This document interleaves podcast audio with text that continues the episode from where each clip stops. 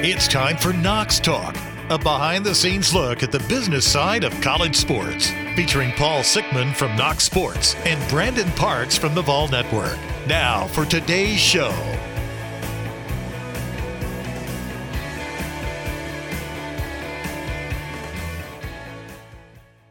Welcome to another edition of Knox Talk. Today is Thursday, October the 29th. My name is Paul Sickman from Knox Sports here in beautiful Tampa, Florida, where if Blake Snell was still pitching, we would be talking about that incredible Game 7. He is not. It is not. We move on. My co host, as always, is Brandon Parks from the University of Tennessee and the Vol Network. Hello, Brandon. Hey Paul, it's uh, it's a rainy, drizzly Knoxville today. Uh, Sorry to hear we'll that. take it. We need the rain. Okay. Well, it might be snowing uh, for our next guest. Our topic today is the differences in selling collegiate properties in the North and the South. So, to give us that cold weather perspective, today we are joined by Mr. Chris Castle. Chris is the VP of Fox Sports, and in addition to some oversight of some collegiate properties that play above Mason Dixon, he is also the GM of the Fox Sports property at Michigan State. Hello, Chris. Hey, Paul. Hey, Brandon. How are you guys doing?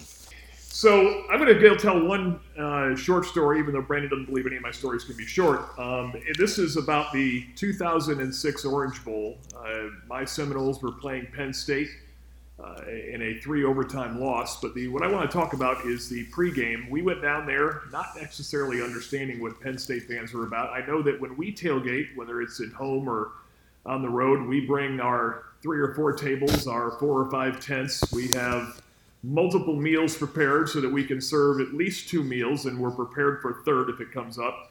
Multiple coolers, and I fill up every piece of my truck. And so we unloaded all these things, and on either side of my particular parking spot down there in Miami Dade were two Penn State parties. On one side was a tiny little fire where three men huddled around it and they were cooking flesh on fire and had beer cans strewn in a gigantic pile. On the other side was four more men piled around a fire cooking flesh on fire with a stack of beer cans next to them. And it became apparent that tailgating is certainly different when you are tailgating in maybe 80 degree weather or where you're tailgating in five degree weather and you really just want to get inside the stadium and go see your your your, your team play. So eh, that's kind of a stark difference. But I, I, I want to open it up to my my two uh, wonderful co-hosts uh, today. And, and so we know that fans tailgate differently. And how does that impact selling partnerships? I'll start with you, Brandon. Well, it is much different. Um, obviously, in the South, we get the the better fortune of a of a longer tailgate season per se. Although I'm always amazed at the the northern schools and some of the scenes you'll see on television, um, specifically in college and pro football, with with what fans are willing to do, which really speaks to again the passion. Um, and and the love that fans have for sports and for their and for their teams. Um, and, you know, and obviously the, the weather creates different challenges for different for different entities based on exactly where you're located um, uh, across the country. Uh, you know, here at Tennessee, uh, we're blessed with um, I'll call it a more moderate climate in the sense that our, our temperature will remain above freezing uh, for just about every single football game that we play on campus. Um, so the um, tailgate enthusiasts do not have to endure uh, as much of a crazy weather pattern here, um, which I guess up Chris up north he may call our, our tailgaters soft because they can they can pretty much enjoy a tailgate. Uh, in, what feels like comfortable weather versus maybe up there in a, a November game and uh, potential snow or freezing rain or what have you. Um, to me, th- those guys are the diehards. Well, you know, having having worked in Alabama and worked throughout the South previously in my career too, you know, what, what I always remember is is driving through the countryside, headed to you know some client meeting or something, driving through Alabama, and you see uh, you know a, a modest home with an immodest RV parked next to it that probably outprices the home by fifty or seventy five thousand dollars. And right. the, the the point of that is because they're going tailgating on Tuesday before the game. You know, right? They so live, they only live in their house for two days. They live in the, in the trailer for, or the RV for six. for sure. So so that that was always striking to me is just, just the true lifestyle nature of, of, of the approach to tailgating because you know they're coming in on Tuesday or Monday before the game and they're going to live there for the week and it's all about you know what's coming on Saturday.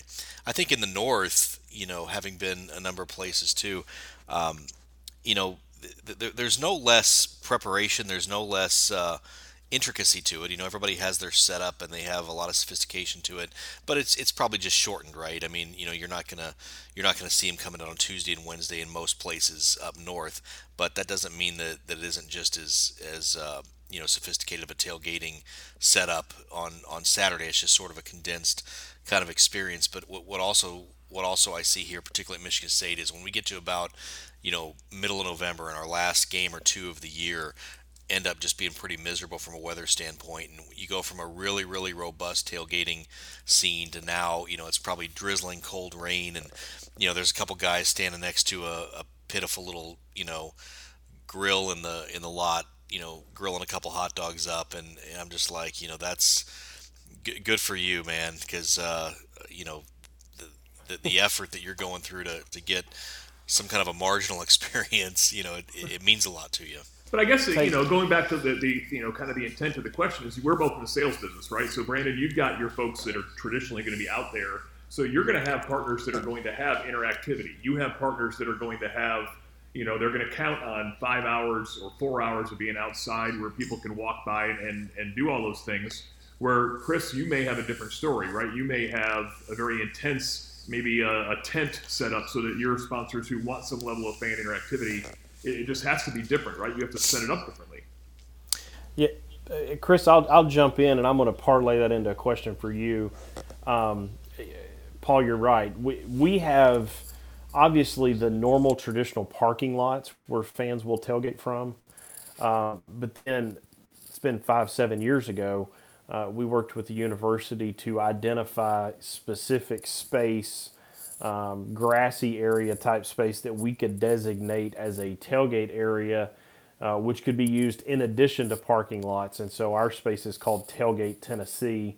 And so if you're a fan that doesn't have uh, a tradition that you that you typically will execute in a pregame, whether it be in a, a parking lot at a tailgate or a or a restaurant that you frequent, this is an option where you can you can call in, purchase basically an automated turnkey type solution for a tailgate.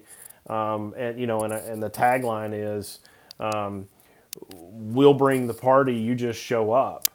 Uh, and and I would be interested, Chris, up, up north. Do you guys?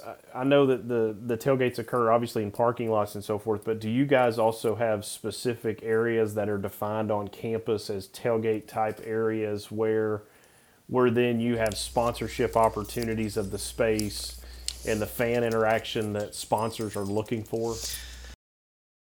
Yeah, for sure. And and again, a lot of times we front load those to the beginning of the season, but you look at a lot of places that really do plan to have those activities indoors. If you go to a place like Notre Dame, you know, they have a what would traditionally be a fan fest type of a zone.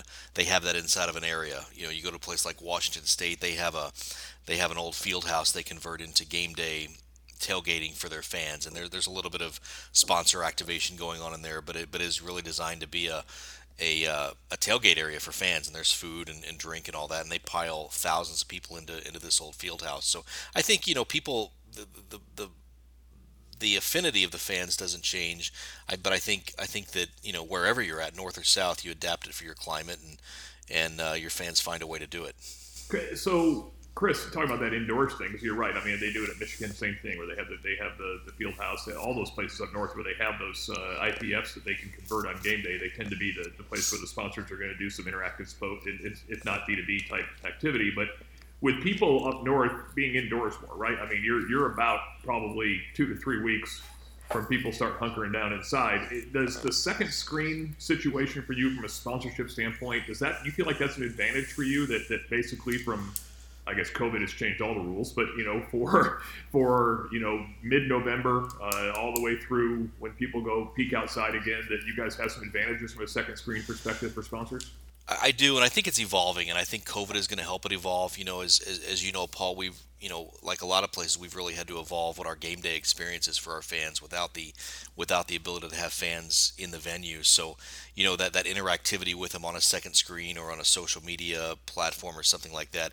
COVID, I think, is forcing some of that you know sophistication and and sophistication from the marketer standpoint to where they're finally asking for some of that where where before you know it, it's easy to be lazy right? And, and if fans are interacting in a certain way why push the envelope? But i think covid is is probably forcing us all to get sophisticated both as as marketers who are selling the product and, and then the marketers who are looking to buy it and interact in a bigger way with with the fan base. And, and hey, Brandon, we talked about that a little bit earlier. How we've had to change with you know the fact we can't put people in the in the seats in the South, you know, as and anywhere. Although we're having more luck down here certainly Chris is. Um, it, it, still means that you have to be you have to still deliver numbers, right? So if a if a client X wants to have twenty thousand names on a data capture, you got to find a way to do it. And maybe this year it's a little easier, and you can look them in the eye after a certain period of time and say, "Look what we delivered," even though the fans didn't necessarily come to the game. Right, and I I'd be interested in Chris's feedback on this. But one of the things that we've talked about in our past podcast is is as we navigate through this COVID year and fans' habits on game days change, where not as many fans are permitted, and in some cases, no fans are permitted into games.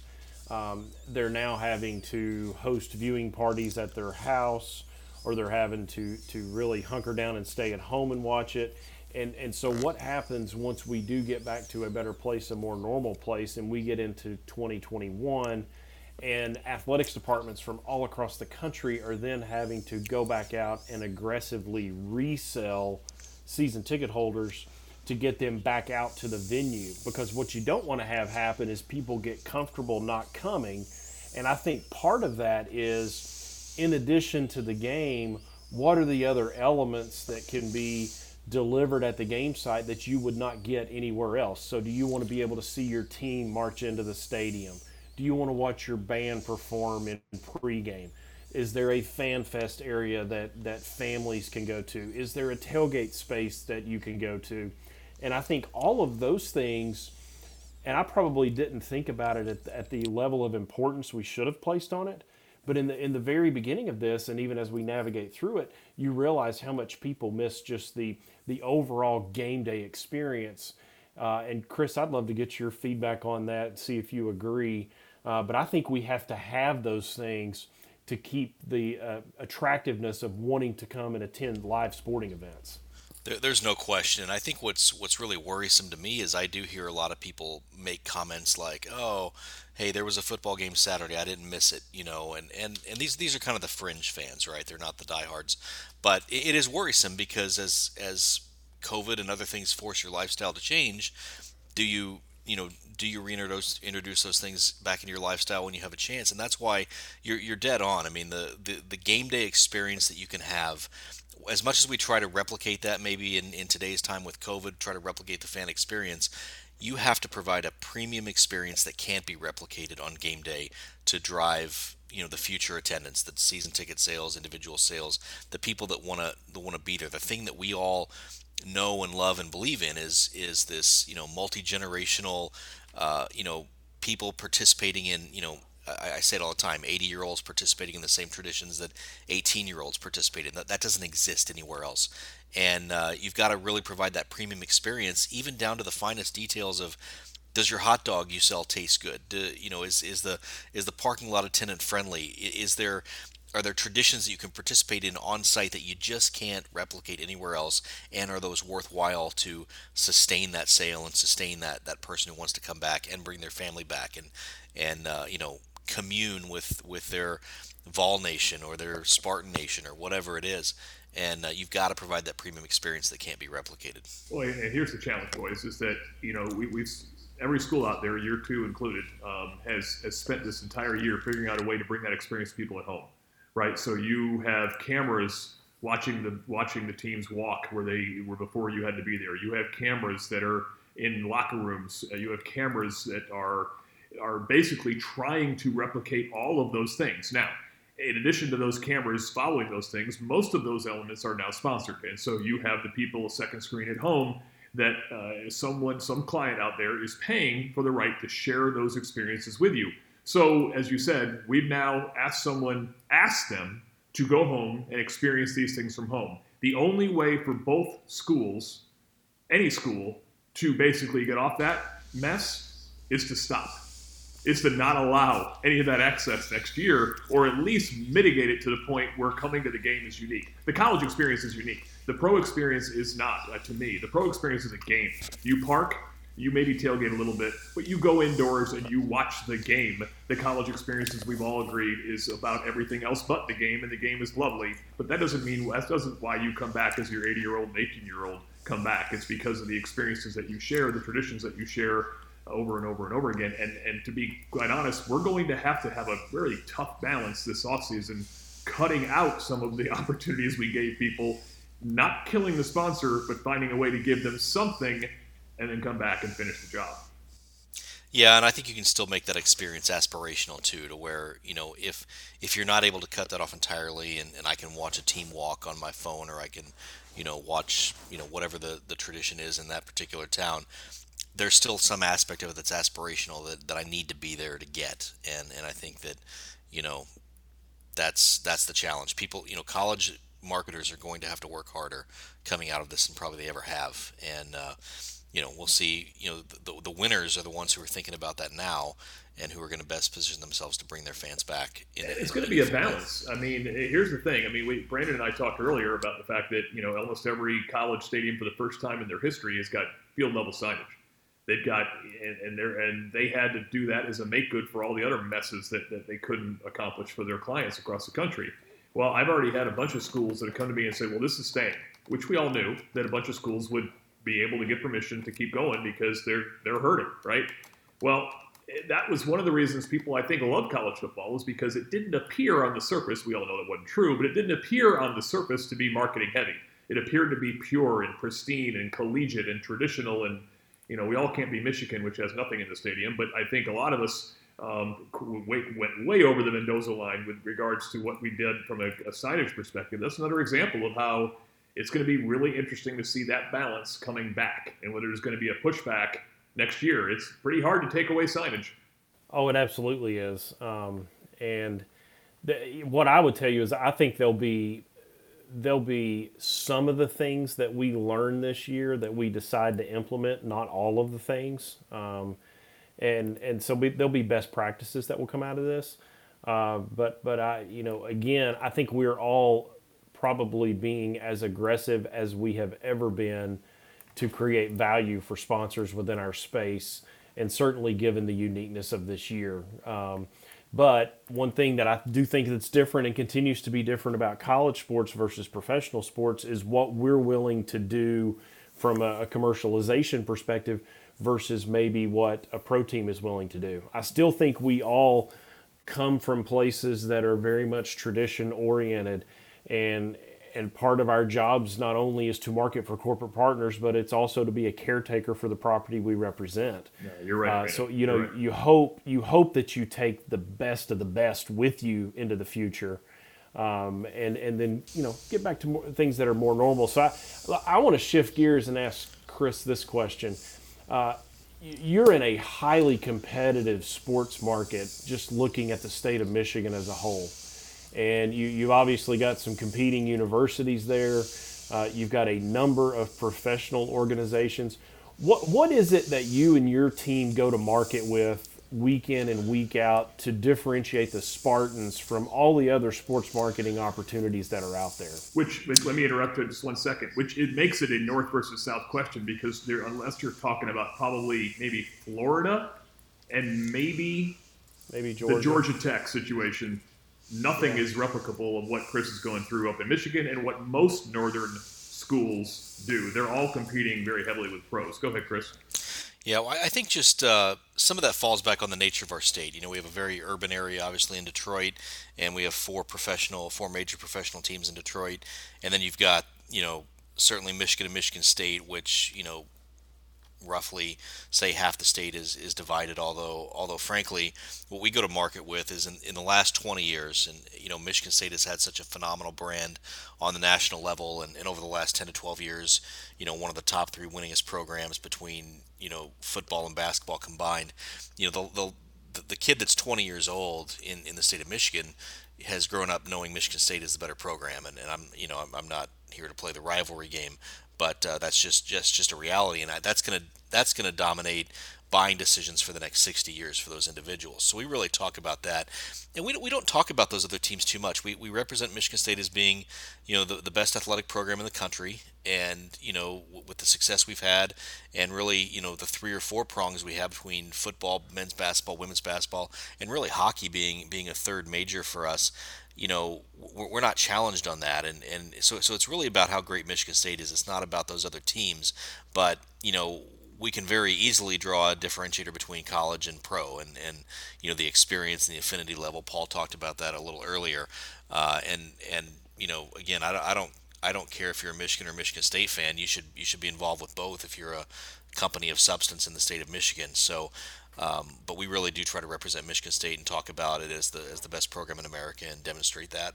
So asking you both, just kind of piling on what you said right there, Chris. I mean, you obviously have a little bit of a different deal, right? I mean, in terms of having hoops and hockey both be big revenue generators for you, mm-hmm. it, it, not you don't have to divulge state secrets, but in terms of, of just percentages, uh, I would guess that your football percentage of revenue is probably lower as an overall than than maybe Brandon's. I would imagine we're we, we're probably without calculating it, fifty percent football 40% basketball, 10% everything else, which is primarily hockey, um, and, and, then driven a little bit women's basketball and some other things. But uh, you know, hockey hockey does provide a nice entry level, you know, for for those companies that maybe don't have the budget to be involved with basketball or football. There, there's a there's a rabid fan base at a more more of a type of an entry level um, that's still substantial enough to generate some dollars from a ho- for hockey and, and Brandon, I know you're not the extreme that Alabama is. I've heard Alabama anywhere from 85 to 95 percent of their revenue comes from one sport, which is it's not softball. Um, so in at uh, Tennessee, do you have a? Are you probably closer to 60, 70? Yes, I, I was going to say you know 60 percent approximately. Um, you know we've had the good fortune here of of of being successful and having success on the basketball court, not just with our men's team, but with our women's team as well. Um, and much like what Chris spoke about with hockey uh, up there, I think our baseball team as an entry point is really good, for, especially for local and regional partners that want to be involved. Um, but you know, we, we obviously are known as a football school, um, but but historically, you know, basketball has been supported really well here, and you know, our fan attendance will will speak to that. When you combined Tennessee men's and women's basketball together, I think year over year we've led the country in total attendance for 10 plus years now. And and it just goes to show that the, the, the fan base is interested in sports beyond just the, the traditional football. Um, and it also goes to show there's absolutely nothing to do in Tennessee. There, well, we're we're a one horse town in a lot of ways. In Knoxville, we have a minor league baseball team that's up the road in Sevierville that's supported um, that potentially may come back to Knoxville, but, but, Knoxville as a whole is, is really, from an activity standpoint, is driven by what goes on on campus. That's um, awesome for you, Chris. I'd be interested how how different is your game presentation and how you market and develop corporate sponsorships for hockey versus that of say basketball.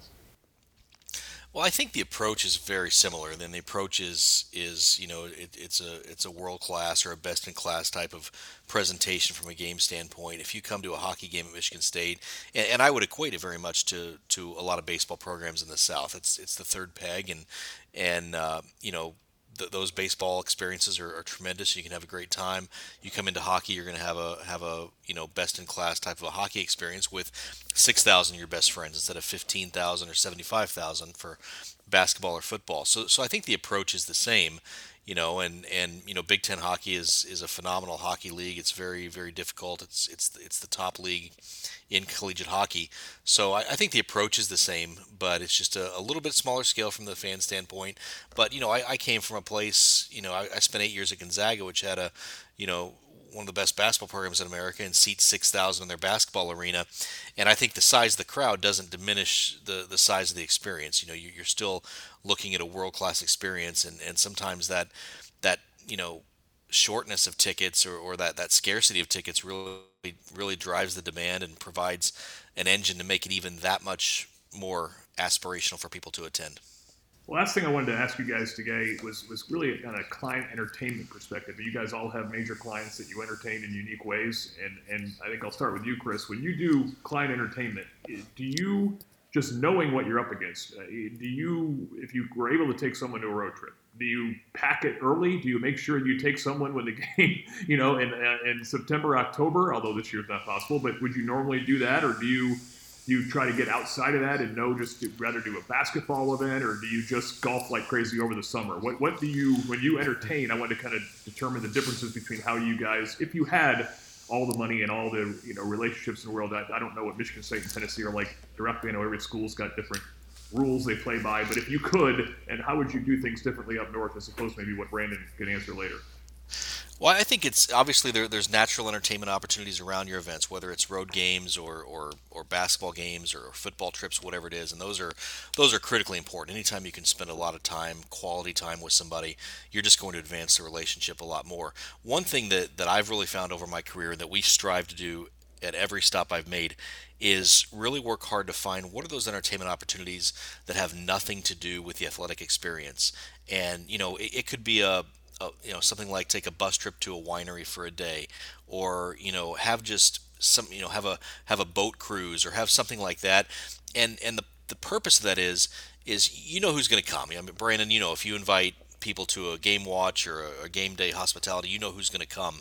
But there's some people that will never come, and if you if you seek for those opportunities to just find even if it's once or twice a year find something that has nothing to do with your athletic team and it's just something that somebody can bring a spouse to or, or a boyfriend or girlfriend or whatever it is and you're gonna you're what, you what you'll find is you'll find some very important people coming to that that will never come to a game because they just don't have an interest. They understand the the marketing value of it. Hey, this is something we need to be involved in, but you're not going to really have a chance to develop a relationship with them because they're they just don't want to come to a game because for whatever reason it's not it's not their thing. So we always strive to find an opportunity outside of anything to do with the sports team to say, hey, come to this, and we always find people that that we want to get to know that we haven't been able to in any other way. I love that so much. I know Brandon, you've invited me a bunch of times to go whitewater rafting with you, and I haven't taken you up on it. But go ahead and take uh, take over. well, you got to know how to swim first. Oh, that, that hurts. um, no, Chris is Chris is dead on. Uh, I think for us, our challenge, knowing that we have the normal game type opportunities that exist from an experiential standpoint, is creating additional experiences above and beyond that. Uh, that can be different versus just attending a, a traditional game. Um, and, and, we've done a number of different partner type events, uh, utilizing some of our sports facilities, but really taking on a different approach from what the content is. Um, because it, it, you're right, not all of our partners are just die-hard fans that want to attend games. Um, and whether you ho- you host a sponsor summit where you get partners together to talk about best practices and how we can all be better together, uh, or or if you like in our instance with the proximity to the mountains, uh, if you're able to tie in something that goes on uh, in the Smoky Mountains. Um, at a unique facility, for instance. So I, think we're all striving to find those unique experiences to deliver for partners.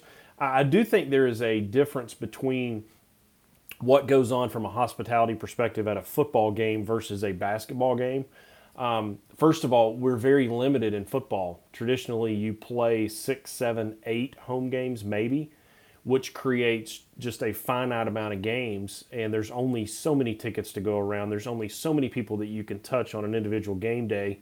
Um, so you have to be really smart and uh, strategic in how you build out those football game opportunities. Now and often in football obviously that is a day long event and then sometimes it's a weekend long event if you're inviting partners in from from other areas outside of, of our community um, so it's a much different approach in football. Now in basketball, completely different. The you know the window of time is three to four hours max. We play games during the week and on the weekend, um, and because of that, I think there are a lot of partners that that are more willing to come and participate as much in our basketball hospitality opportunities just because the time commitment's so much shorter. Um, and so we, we try to use both to our benefit. Uh, and the beauty for us is you play seven home football games, but then in basketball, we play 15 men's games, 15 women's games.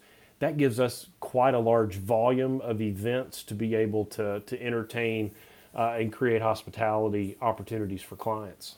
Well, go ahead, Chris. You have anything on? Well, no. The only thing I was going to add is I think something that's common to to a lot of college college towns. It's it's probably it's true of Knoxville. It's true of, of East Lansing. True of a lot of places. Is you know sometimes it's hard for your people to get there, you know, on a on a Tuesday night basketball game or something like that. Because Brandon, maybe you have people coming from Nashville, we have people coming from coming from Detroit, so we also seek ways to, to take it to them. You know, can we can we take our our three or four top head coaches and go have a dinner in Detroit on a on a Monday in April or something, you know, and and a lot of times we'll find a lot of success with that because you know somebody's just not to, you know, after after work and everything they have to do, they're not to come over on a Tuesday and spend, you know, get home at midnight, so they're they're tired for work the next day. So I think you have to also have to look for opportunities to to take it to where they are. Yeah, pretty smart.